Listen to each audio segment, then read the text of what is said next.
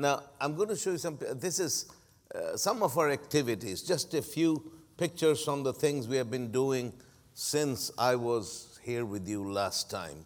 This is just to give you an update. Uh, this is in Uyole, uh, uh, no, Muheza in Tanzania, and uh, altar call there. As you can see, the Tanzania is a new country for us.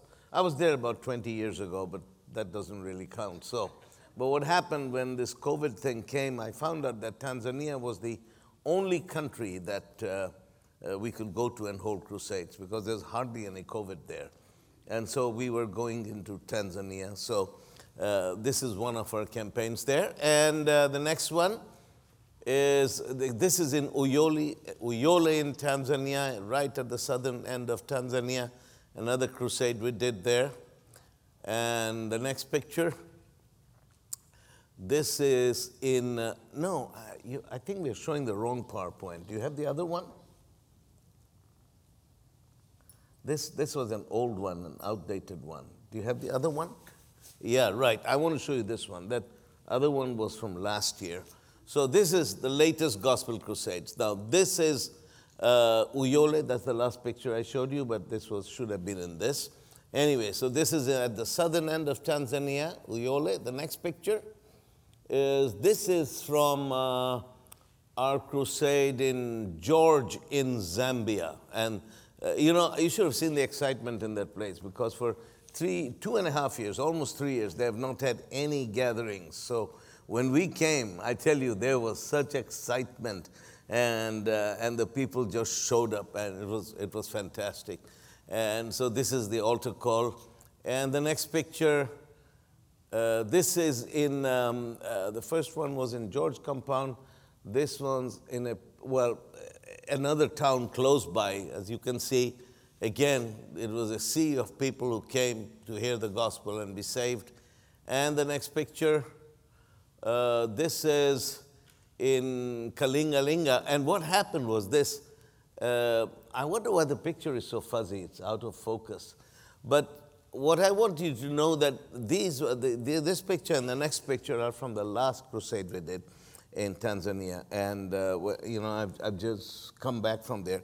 And it was so cold. It was bitterly, bitterly cold because in the daytime, the temperature was around 70, 74 degrees, but at night, the temperature would dip. It was just a few degrees above freezing. And then you had this cold, icy wind that would blow.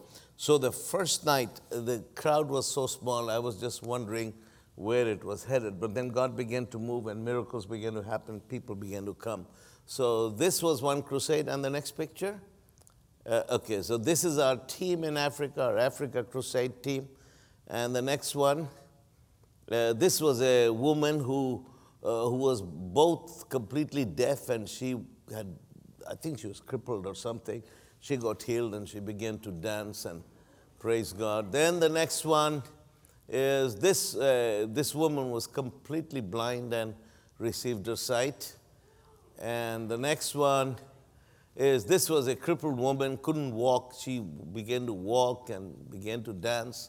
And the next one, uh, this, this was the local chief. You know, they have the, uh, they have the government, but then they have the local tribal chiefs, and they are the ones who wield the real authority. So this was the local chief, and he could not walk and was deaf in one ear, and God healed him.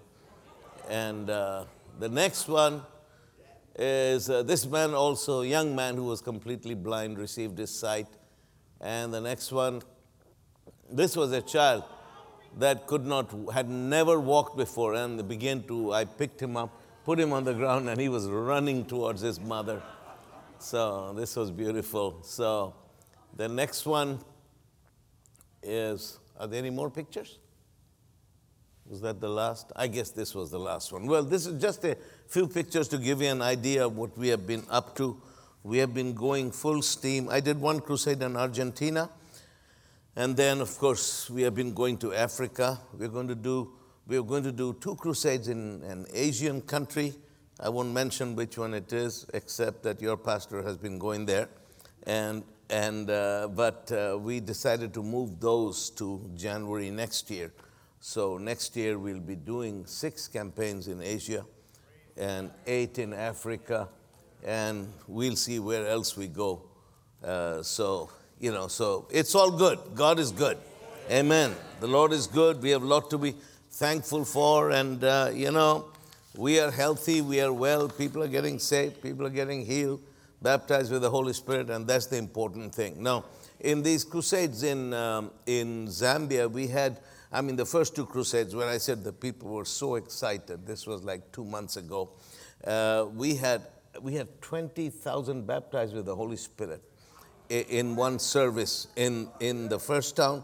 Then second town was the same thing, 20,000. So we had 40,000 baptized with the Holy Spirit in these two towns. And so there's a tremendous excitement. I'm leaving now for Tanzania, for northwestern Tanzania, in an area which has a, a lot of Muslims and a lot, of witchcraft. And, uh, and the Assemblies of God of Tanzania have asked me, can you come, please, and do some crusades there? uh, because uh, it's, it's, it's a tough area and help us break through. We, they already have some churches, but they want to plant more churches. The Assemblies of God just finished something called the Decade of Pentecost, in which in 10 years they planted more than 10,000 churches. So they said, We want to have 35,000 churches. So, you know, when you planted 10,000 churches, 35,000 isn't such a big goal. So that's, that's where I'm helping them. We are doing this, then we are training about 500 pastors. Uh, this will be the week after next. So it's all good. Praise God. Let's go to Luke chapter 9, verse 23. I want to talk to you about something very simple about following Jesus. How many of us want to follow Jesus? Because you see, to be a Christian isn't just to uh, believe in Christian teaching and doctrine. Some people think that, you know, is to be a Christian is to, is, is to believe what the church believes or, or what Christianity believes. But to be a Christian, uh, it has nothing to do with a set of beliefs, it has to do with a person, Jesus Christ, to receive Him and follow Him. Uh, a few years ago, I was in California and I met this lady She's a very well known figure on TV, even has even appeared on CNN and Christian TV. And her name is Wafa, Wafa Sultan, I believe her name is. She's a, a, a psychiatrist and she speaks on the Islamic world and all that. And she's like a, uh, she loves to come to church, but she hasn't professed Christ. But she was a strong Muslim and she left Islam. And she asked me, What made you leave Islam? And, and I was thinking, What made me leave Islam? And I answered, I said, I didn't really leave Islam. I came to Jesus. That's what happened. It's not that I studied Islam and I decided, okay, no, this is not good enough. I'm going to reject it. And then now, so I've rejected this. What do I look, what do I believe in? I never studied comparative religions and all that. I, I never left Islam. I, I believed in Jesus. Jesus did something in my life when I was messed up, I was suicidal, and I, I, I, received the person of Jesus. I wasn't presented the gospel as a, as a set of beliefs. I was presented with the person of Jesus. And the guy who witnessed to me, an Englishman, he said, If you invite this man, Jesus Christ, into your heart, he will change your life. And so I did. I actually asked Jesus Christ to come into my life. And he changed my life. So my encounter was with a person called Jesus Christ. And as I began to follow him, then Islam fell out of my life. That's what happened. So it wasn't that. So I said to her, I didn't really, it wasn't a question of leaving Islam. It's a question of following Jesus. And when I followed Jesus, uh, Islam left out of my kind of you know, out of my life. That's what, and I never thought of it that way, but she really made me think that way. So, uh, you know, uh, we say we follow Jesus. It's not a question. Like in America, people like to say, "Oh, he got religion," or some, you know, someone, someone, someone, and and uh, Pastor and I were discussing this yesterday. there are different figures. Uh, I've heard up to 60% of Americans consider themselves born again. And Pastor, you had a figure of 38%, there's different figures. But you know that most of those people actually say, Well, I'm a Christian, I'm born again, I believe in Jesus, but I don't believe in the infallibility of the scriptures. I don't believe in the entire Bible. You have to interpret the Bible in, in the light of modern day reality. And so there are certain things in the Bible, uh, I, you know, I, I don't. And, and so, you, so, so people make up their own Christianity. You know, people make it because it's convenient. It's nice to have Jesus around in your life. So when, when you're in trouble, you know, he's the go to man, you know. You're in trouble, you go to Jesus. But, but uh, it's not really about that. It's not about what you think, what I think, but it's really a question of following that man, Jesus. Following Jesus. So, anyway, uh, when, when I first got saved, I want to share with you the very first verse I ever saw in the Bible because uh, I got saved when I was 21 years old and I had never seen a Bible in my life. I grew up in a totally Muslim society, I had never seen a Bible, never set foot in a church, and I had never met a Christian. Uh, uh, until, uh, you know, I joined the military when I was 13 years of age. So until that age, I went to schools that were run by Roman Catholic nuns from Ireland. And I'll never forget that. I still, you know, they used to walk up and down the uh, classroom carrying these wooden rulers that were like yardsticks. And, and, and boy, I, used, I mean, they used to whack us. They were, they were mean. Those nuns were mean. And and, and I still get flashbacks when I see a wooden ruler. It's like a PTSD thing, you know. And so I, I so I remember, you know, and those nuns, they were strict. And, you know, we, but the thing was that uh, above uh, the blackboard in every classroom, there was a crucifix. There was a man hanging upon that cross. And I remember sitting and looking at those, uh, at that crucifix. You know, in every class, they had a crucifix and wondering uh, who is this man on the cross? And why is he upon that cross? What, what is it? But the nuns never taught us. Uh, we even had a, a, a, mullah, a Muslim priest, come uh, and give us Islamic lessons in that Catholic school. They taught us maths and geography and history and everything, but they never told me who that man was upon the cross. And I didn't dare ask because I was scared of those nuns. I don't know what they do, you know. So I just, so I had no idea. Can you imagine? I went to school all those years without knowing who the man was upon that cross and what he was doing upon the cross. And when I got saved, I remember, I remember when I first found out who the man was upon that cross and why he was upon that cross, I was mad. I was mad because if they had just told me who that man was, and that he had died to save me, I would have been spared a lot of hardships and difficulties and misery that I went through in my life if somebody had just told me. Because that man upon the cross would have made the difference in my life then instead of now. Do you understand what I'm saying? I wish I could have been saved as a child. I would have been saved a lot of things that I went through. So I realized that it, this is about following Jesus. So when I gave my life to Jesus, so I remember three days later, I met this uh, young, there was, the, I remember there was a young man from America and a girl from Italy. And I, I told them, uh, you know, they were handing out tracts. And I said, listen, I gave my life to Jesus. I want to learn more. Can you help me? And I remember the man said, okay, sit down. And so I sat down on the chair next to him. We were inside the YMCA. And uh, he took out uh, a, a, book bound in burgundy leather, a small book, and he said, This is a Bible. And I was 21 years of age. That, this was the first time in my life that these eyes had ever seen a Bible. And he opened the Bible and he said, I want you to read this. And, uh, and I said, Sir, uh, you know, in Islam, you're not allowed to touch holy books with unwashed hands. He said, No, it, it's okay. You can touch the book. So I held the book and he said, Do you know the conditions for following Jesus?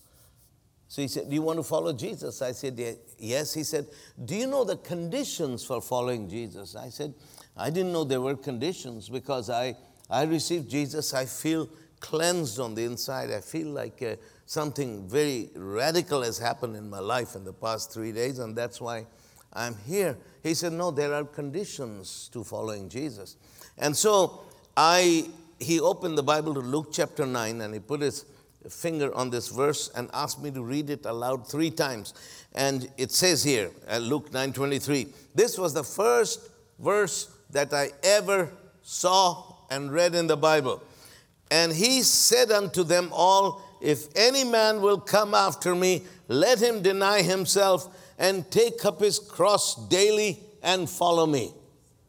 So I read it three times, and he said, So you do you see the conditions for following Jesus?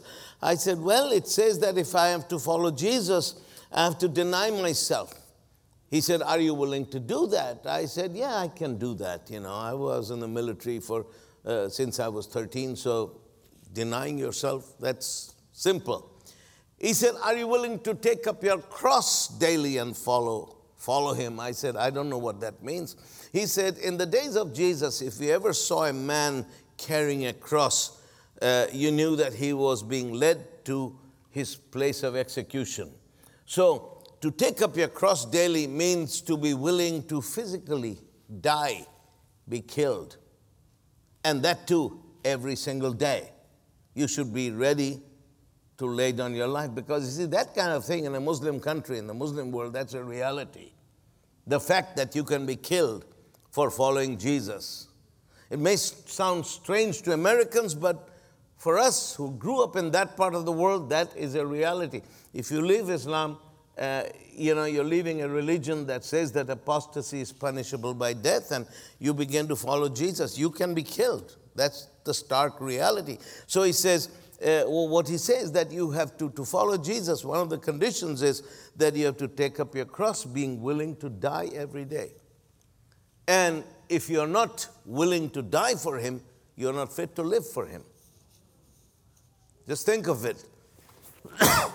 he said, if you're not willing to die for your faith, you, you cannot call yourself a Christian. It is all or nothing. And I thought of it and I said, Sir, four years ago we went to war. And when I was, uh, uh, and, and, and, you know, and, and we were told that uh, if you die in a holy war, you're going to go to heaven. And I said, I did that. I, I was willing to die. So, but I realized that all that was for nothing. And now I'm going to follow Jesus. And if I die, I'm going to go to heaven. And what could be greater than that? So I'm willing to die if that's what it costs for me to follow Jesus. So he said, then you can follow Jesus. That's what it took. And that's what Jesus said. If you want to follow me, you should be willing to die. And even as I speak, there are people all over the world, Christians, who are dying for their faith. Christians are being killed for their faith in China, in Korea, in India, in Pakistan, in Afghanistan, in uh, Saudi Arabia, all over the Middle East. I mean, in China, I mean, all over the world, people are being killed for their faith, but they've been given an option. Do you want to go back to your old religion that you were born in, or do you want to follow Jesus? Because if you follow Jesus, you will die. But if you go back to Islam or whatever it is that you came out of, you're going to live. And people choose death because they know that they have a better and eternal dwelling. Because heaven is real. People are willing to die because heaven is more real than this earth. And so, if you look at Jesus, the claims of Jesus are sometimes outrageous to American ears. He wants everything. Now, you won't hear television preachers say this. They'll promise you automobiles and a good life. Do you understand what I'm saying? But it's not about being a better you and having a better life. So that is what Jesus is like. He says, If any man will come after me, well, you have to be willing to die. Are you ready to die? Are you willing to take up your cross? Every day, not just once, every day, and follow me. So, Jesus called people not just to believe in him, not just to play lip service to Him as their Lord. Sometimes, you know, we, we like to say, okay, Jesus says He's your Savior, but is He your Lord? And people say, oh, yeah, He's my Lord. But that's also lip service, right? He goes beyond that Savior versus Lord thing. He says, Do you want to follow me? Do you want to follow me? Do you want to follow me? Are you willing to die for me? That's where he takes it. So if you break up this verse, the first says, first uh, few words are, if any man. He's giving it to us as an option. It's a choice. Nobody's forcing anybody. Nobody is forcing anybody. Jesus says, if any man will come after me, that means that he is giving us a choice. Do I want to follow Jesus or not? Well, I made my choice. On the 13th of December 1975, I made my choice. I made my choice. I want to follow Jesus. And to say that I want to follow Jesus, it included that part about being willing to die. So, firstly, it's a choice. It's not pushed on anybody by force. If any man will come after me, it's your choice. Nobody's forcing you. Then it says, deny yourself. If any man will come after me, let him deny yourself. That means a life of self denial and sacrifice. A life of self denial and sacrifice. But here's the thing it is in that self denial and sacrifice that God blesses us with all things. Do you understand what I'm saying? The blessings of God, we are like the brother was talking about before the offering, was talking about prosperity and all that. The prosperity and blessings from God don't come because of the self life, they come because of the crucified life. That's where the real blessings are. Self denial, living a life of self denial, a life of sacrifice, because you know that whatever you have in this world is temporal. And that's why sometimes we got to uh, sit by, you know, sit back and think, what are the things in my life that have eternal value? What are the things that I have that I have accumulated that I can take with me? And I, I realize really there's nothing that you know, I have a house, I have a car, I've got a, uh, you know, I've got DVD and I've got TV. I, you know, I've, I've, I've got everything I need. I, I, I'm, I'm happy with what I have, but I have everything I live to, uh, need to live a comfortable life. But all those things I cannot take with me. When it's time for me to go and you come to my, if, if any of you makes it to my funeral, and they put me in a hearse, my hearse will not be pulling a U-Haul trailer. and I, so I begin to think, what are the things that I can, I can take with me? Well, there's two things. I can lay up my treasures in heaven, and that is by giving my earthly possessions to the cause of the gospel. Because when I give my earthly treasures to the cause of the gospel, and those earthly treasures are converted, used to win souls, so I can have treasure in heaven. And the other thing I can take with me are the souls that I win for Jesus. When I win someone for Jesus, I know they're going with me. I'm not going to leave them behind. Amen. Amen. The military has a slogan no man left behind. Let the church also take it. No man left behind. We're not going to leave anybody unchanged. We're going to preach the gospel to everybody. Amen. And then, so the firstly, if any man, it's a choice. Secondly, deny yourself, a life of self denial and sacrifice. Then the third thing is take up your cross, be willing to die, be willing to lay down your life. The Lordship of Jesus demands everything. Really, Jesus not even said that. I mean, he said, he went even farther. He said, if you do not hate this life, you cannot be my disciple. Many people love this life too much. People are afraid to die. You know, it begins at an early stage when you when you turn 40, 50, wrinkles begin to come uh, on your face, and then you know that, that's why the plastic surgeons make a good living, living of of suckers like you and me, you know, then even men go to plastic, especially TV preachers. If you look at, I'll be, I'll be blunt with you. If you look at some of this TV preacher and you say, how can this man be 80 years old and look like that? I can tell you.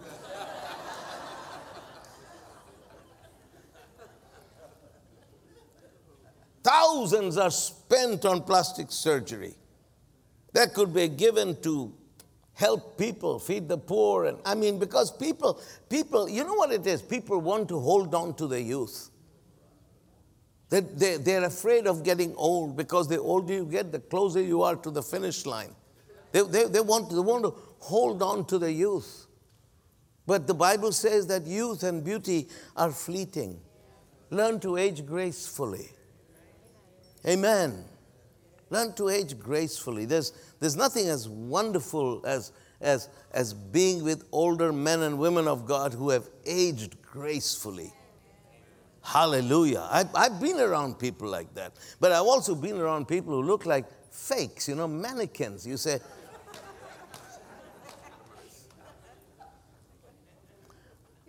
You know, so, so, so people are afraid of dying. People, are, people want to hold on to their youth. And the older they get, they, uh, they begin to worry. And a lot of people, when the people, I'm 68, and when I know people younger than me who worry about the legacy.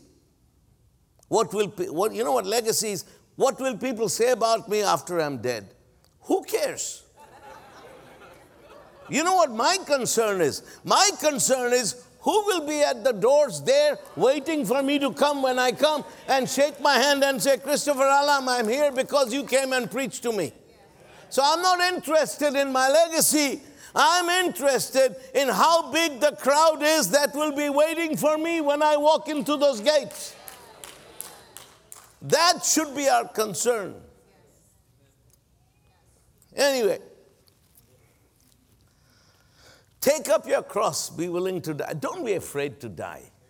Amen. Believe God for live uh, for life. The Bible says, "With long life will I satisfy Him and show Him my salvation."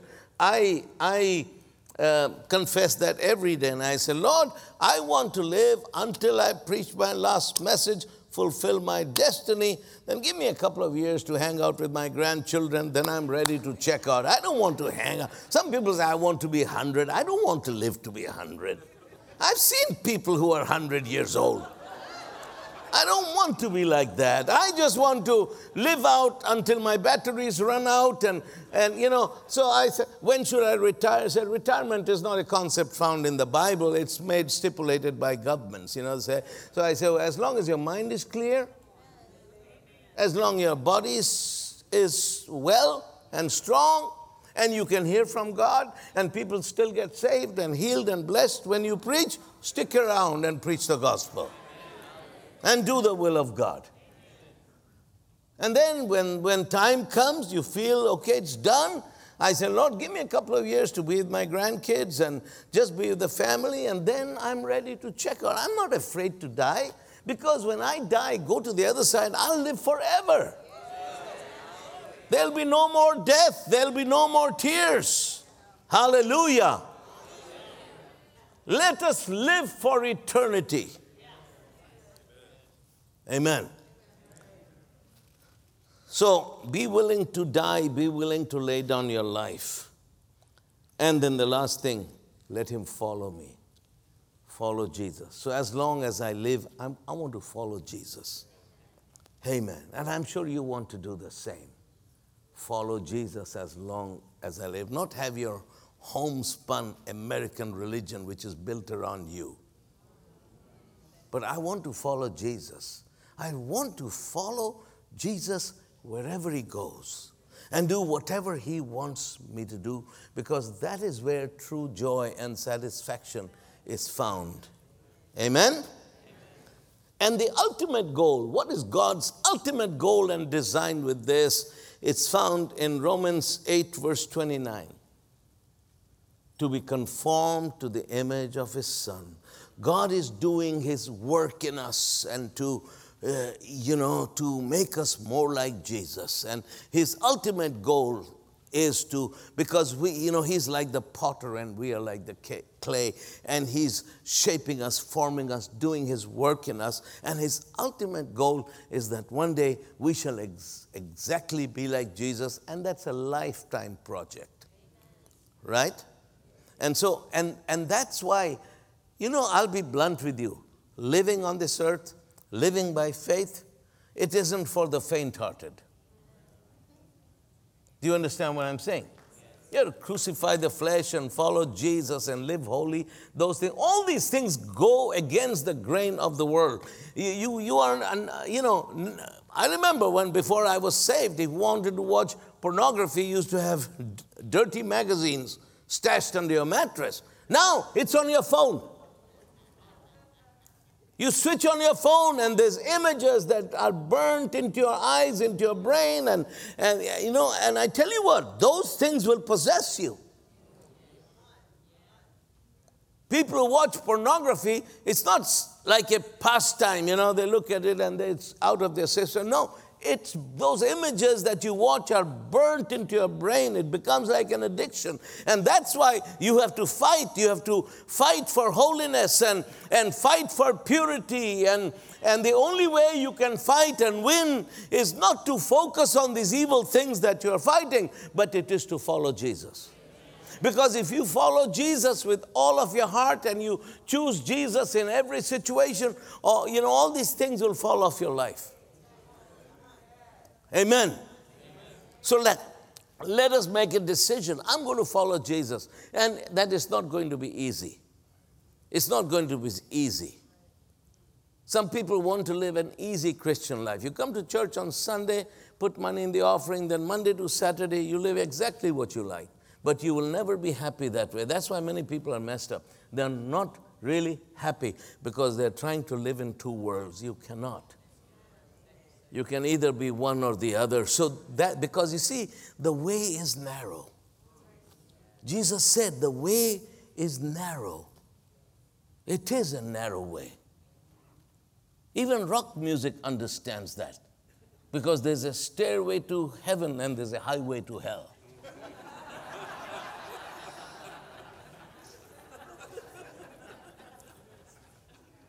it's easy to go to hell. It's easy. Do you understand what I'm saying? But to go to heaven, you have to walk a narrow way. Amen. But we can win because Jesus has already won the victory. And follow him. Hallelujah. Amen. Okay. So God's ultimate goal is to conform us to the image of his son so that we look like his son Jesus.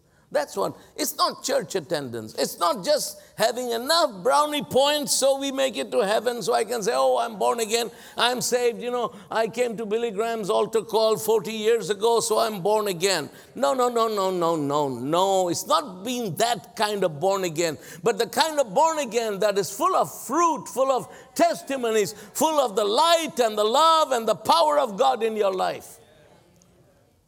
That's the kind of thing that God wants. Amen. Okay. The second verse about following Jesus is John 12 26. Jesus said, and this is when he began to talk about how he was going to go to the cross and die. You remember, uh, uh, uh, there were some Greeks who came and they said, uh, they said to two of his disciples, they said, Oh, we want to see Jesus. And they came to Jesus and said, There's some Greeks who want to see you. And Jesus said, Eh, you know, he began immediately began to talk about the cross and how he's going to die upon the cross. Then he said, you know, he's talking about his death on the cross. And then he says, If any man serve me, let him follow me. And where I am, there shall also my servant be. If any man serve me, him will my Father honor. So the Father will honor those who follow him. If I say I want to follow, uh, serve Jesus, you know, a lot of us want to serve Jesus. We want to be servants. I want to serve God in the ministry. I want to serve God in the cafeteria. I want to serve God in children's church, whatever. I want to. There's many ways we can serve God, but He says, if you want to serve me, follow me. But he's talking about the context of the cross because at that moment he was preparing to go to the cross. He said, If you want to serve me, then you follow me because I'm going to die upon the cross. If you don't want to come and die with me, you're welcome to follow me. That is the calling of God to follow Jesus. And then the next thing about following Jesus. So the first following of Jesus is to follow Jesus, being willing to die, to take up your cross, the total radical decision to follow Jesus, even at the cost of your life, if that's what it takes. That, that was my experience. That, you know, I found out one thing. After 47 years as a Christian, I find out that the kind of gospel you get saved through, it can end up determining the, your perspective the rest of your life. If you come to Jesus through an easy chair gospel, you'll want to spend your life on that easy chair the rest of your life. So, the next thing about following Jesus is in Matthew 4 19. That's the next level. And he said unto them, Follow me, and I will make you fishers of men. He said this to Peter Peter was a fisherman, he was a professional fisherman. He used to fish for fish. And in fact, the kind of fish that Peter used to catch is a, it's a fish that is unique to the Sea of Galilee. And if you go on an Israel trip, one part of the trip will be an obligatory trip to the Sea of Galilee where you will eat this fried fish, which is called St. Peter's fish. So that when you, when I remember when I ate that St. Peter's fish, I looked at it, I realized that was the kind of fish that Peter was fishing. But then Jesus said to Peter, when they came off the boat, He said, Peter, follow me, and I will make you a fisher of men. So Peter became a soul winner, preaching Jesus after that. So, the first thing about following Jesus is taking up your cross, denying yourself, following Him. The second thing about following Jesus, Jesus wants to, Jesus wants you to follow Him so that you can be a fisher of men, soul winner. Every Christian should be a soul winner. Thank you for the two weak amens on this corner.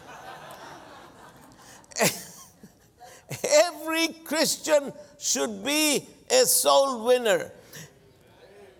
And, let me tell you why many Christians are not soul winners because they have walked away from their first love. Do you remember when you first got saved? Think back if you've forgotten. How excited you were. You wanted everybody to find out what had happened to you. You didn't care whether people made fun of you, whether they laughed at you, because you had a red hot salvation experience and you felt that everybody should hear about it. Is that correct? But then, sometime down the line, you lost that. And you settled into ordinary Christian life and you became like everybody else around you because that was the new normal. That being on fire for Jesus, that was no longer your normal. That used to be your normal. Now the new normal is look around you and you become a stuffed shirt like everybody else. And you don't realize it that you walked away from your first love. And if you read the book of Revelation, when Jesus appeared to John, and he said, You have done a lot of good things, but I have one thing about against you. You have walked away from your first love. And then he said, So consider how far you have fallen. So, to walk away from our first love, to lose that zeal and that fire, is a great fall. We might not think of it as a great fall. Some people might say, Oh, you have matured, you're not so zealous anymore. Right? Some people will be so benign and they will say it's almost like it's a good thing that you're not fire for God anymore. I prefer the new you than that old crazy you. But the Bible says it's a great fall. And that we should sit down and say, Lord, take me back to that place. Amen. Take me back to that place because I want to make my life count when I die. I want to reproduce myself. I want many others to be on their way to heaven because of my witness. Because when I die at my funeral, I don't just want people to say, oh, how successful I was in business and how much money I had, and all those things can't, don't matter. But what I want people to say about me was how many souls I won for Jesus. We had one man in our church, uh, Brother Melhurst, he died a couple of years ago. That man, I mean, he was a businessman. He was a quintessential businessman. But he was a soul winner. I've been with him, and wherever he would go, and, you know, he would always make sure people heard the gospel. And then he would, he had this uh, expression, you know, he would always say to them, uh, he says, uh, you know, it's an Americanism, I don't know it properly, but he said, when your tickets get punched, is that what you say? Right? When your ticket gets punched, will you be ready or something like that? I mean, he would just say, when is your time? Are you ready? And he used to win souls for Jesus all the time. He was not in full time ministry, he was a businessman, but he was, I mean, he was relentless right to the end of his life. And at his funeral, he had all these people he had won for Jesus. They were at his funeral and they spoke at his funeral. And they were all successful businessmen and they were all like local business people. And they met Melhurst through some business thing they were doing and he led them to Jesus. Hallelujah. Never lose your first love. Be a fisher of men. Jesus said to Peter, Follow me, Peter, and I will make you a fisher of men. You may not know how to do it, but I will make you. Jesus will, if you decide to follow Jesus, you know, some he's going to sit down with you and he's going to make you a fisher of men. He's not telling you to do it yourself. He's not going to give you a do-it-yourself kit and you say, I don't know how to be a fisher of men, but he's going to make you a fisher of men. That's why he has baptized us with the Holy Ghost and with fire so that we can preach the gospel and win the lost and do the works of Jesus. That's the second thing about following Jesus. Follow me, and I will make you a fisher of men. I'll make you a soul winner. And that's for you and you and you, me, everybody else. Fisher of men. Amen? Now, the next thing is in 1 Corinthians 11 1. These are the words of the Apostle Paul. Now, this takes it to another level. He says, Be ye followers of me, even as I also am of Christ. Now, we follow Jesus, but this is interesting. Some people say, Oh, I don't follow any man, I follow Jesus. That's nonsense. We are all influenced by people. All of us who are here, our beliefs, what we believe, is because we are influenced by men. Many Christians in America are overly politicized. They've got strong opinions. You know why? They listen to talk show radio. They didn't, they, they, they didn't come onto these beliefs by themselves. They're not smart enough. But they listen to somebody. You spend more time listening to your favorite motor mouth and radio than in the Bible. You'll think like them, you'll talk like them. In fact, eh, eh, their, their philosophies, their thinking, their, their words will possess you. That'll be the first thing you want to talk about. You don't, you sit with people, you don't want to talk about Jesus because uh, really you spend less time talking to Jesus than you do with these people. And you, you know, you go watch on, you go on TV and you go, and, and so uh, your mind gets filled with all these things. Do you understand what I'm saying? And that becomes a, because listen, it's good to understand this that we are what we are and we believe what we believe because of how people have influenced us. Nobody says, I'm not influenced by anybody. That's a lie. We are all influenced by others. But it depends upon what you listen to. That's why Jesus said, Take heed what you hear. For the measure with which you give to yourself, that's the measure with which it will come out of you. So you have to take heed, you have to be careful what you hear.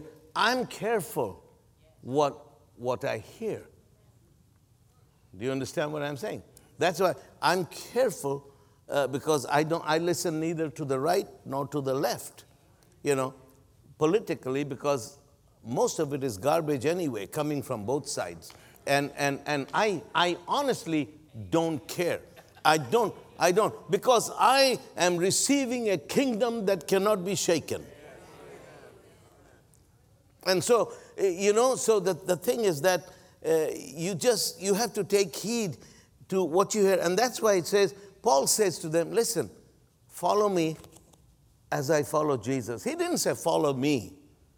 Like many leaders say, oh, follow me. No, no, no, no, no. That's how cults are born. Because a man says, follow me. No, I will follow anyone who follows Jesus. As long as I see Christ in you, I will follow you. Because I also need leadership. I also need to be influenced. So I'll follow somebody who follows Jesus. Someone follows Jesus, listen, you can count on me. I'll be there with you. If you say things that build me up, that change my life, and make me more like Jesus, I will follow you because I, we all follow somebody. Amen? So Paul said, Listen, follow me, but there's a caveat. Follow me as long as you see me follow Jesus. The day you see me stop following Jesus, then you can leave me, say goodbye. Amen. Amen. So it's also, you know, and people want to be leaders, but listen, leadership is about following Jesus. The best thing a good leader can do is to follow Jesus because if he follows Jesus, others will follow him. And so when they follow him, they'll be following Jesus too. Right? So to follow Jesus is not an individualistic, isolationist exercise. Please, I'm not trying to knock anybody. When during the pandemic, I was one of those people because, you know, I'm, I'm, I'm not a young pup anymore. I was in my 60s, so I decided, you know, God wants me to preach the gospel, so I stayed at home on Sunday mornings. I did that. My wife and I, we would do church in our pajamas. Praise God for that. Sit with a cup of coffee, listen to the Word of God. We did that every Sunday. But now that stuff is over. Yeah? That is, how many of you believe it's over? Amen? It's over. So some, some people I don't understand. They want to fire Dr. Fauci and yet they say the pandemic is still here, that's why I don't want to go to church. You can't have it both ways. if the pandemic is still here and you don't want to go to church, we need Fauci around. Do you understand what I'm saying? But if you want Fauci out because he's redundant, fine. Fauci, you're 80 years old. Thank you for your service. The United States thanks you go and live in retirement because the pandemic is over. So the pandemic is over, I'm going to church. And now, uh, you know, uh, me, Pastor didn't ask me to say this, nobody, but this is what I believe. Christianity, to follow Jesus, is not an isolationist, individualistic exercise. Oh, I sit at home, I get the message. Fine, you do. But that's not it. Because there is an individual following of Jesus, but there's also a collective following of Jesus. When I was in the army, there were individual things you did. You know, your rifle shooting, your you know, weapons training, all that individual. But then there was a collective element to it. You learned to move as a squad, as a platoon, as a company, as a battalion. You, you know, you were part of something bigger. So uh, here's the problem certain societies are, they think in a collective manner. You go to India, family is important, friends are important, relationships are important, collective. You go to Latin America, it's very much like that. Right? You go to the African American community, it's all like that. Community. But many people in America, they have an individualistic. It's about me. I don't need anybody. I just need Jesus. No, you need people. You need people. You know what I mean? Listen, when you die, you'll need the church to bury you. You don't say, I don't need anyone, I'll bury myself. When I know it's time to die, I will go to the cemetery and dig a hole, and I will just lay there, and at the last breath, I will just roll over into the grave. The only thing I will ask you to do, just to put some dirt on me. No, we need each other. I need you. You need me. We need one another. There's a, there's a collective, there's a community, you know, because if you read the Bible, if you read the New Testament, there's that individualistic following of Jesus. But then there are times when Paul speaks to the church, he speaks to the body.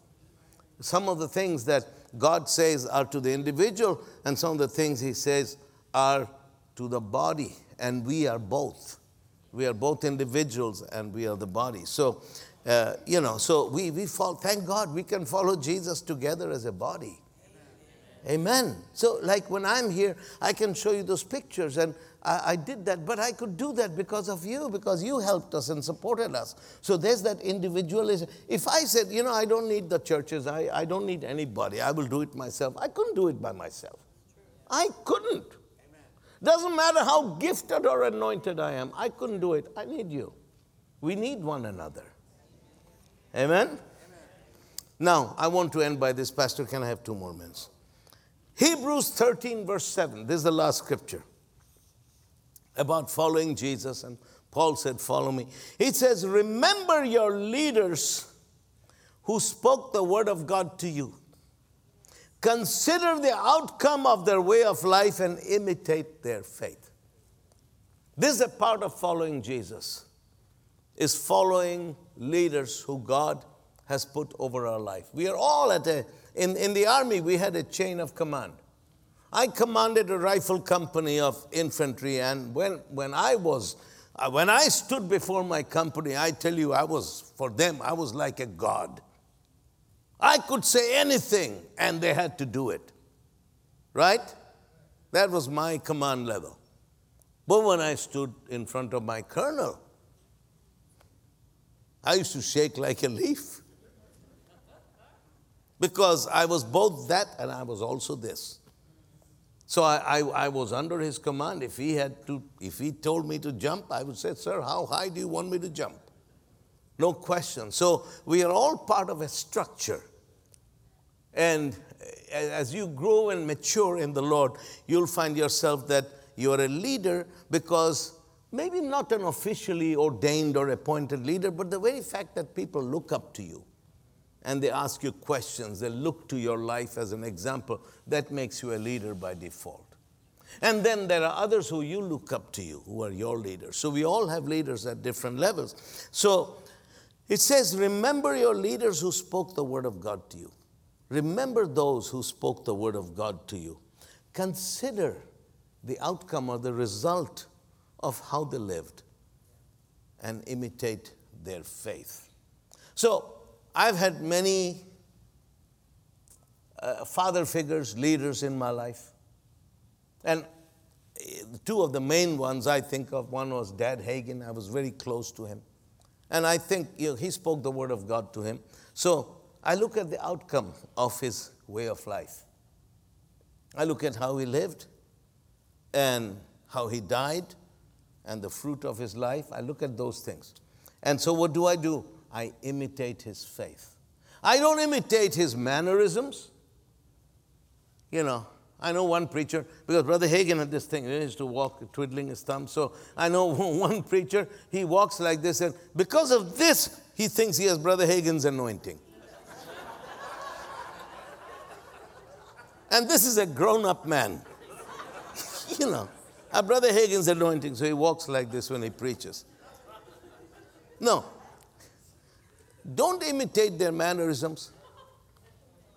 or, or their accent. You know, Brother Hagin had this nasal Texas voice.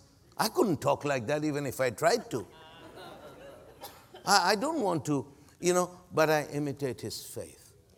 When you see men and women of God who, who, who cross your way and you see how God is using them and, you know, you see fruit in people's life, the best thing you can do is imitate their faith. I say, okay, I want, I want to have faith like this guy.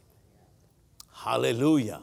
And that's what I do, not just to people like Brother Hagin or, or you know, or, or Pastor Colin Urquhart, who was also a father figure in my life, but, but just people in general. When I see somebody is really has the touch of God in his life, he can be younger, he can be older.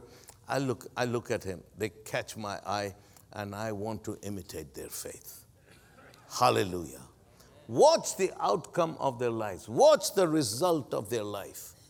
See what has happened to them and how they have lived their life and what has come out of their lives. And then the next thing, okay, I can't be like him. I'm not him. I'm me. He's he.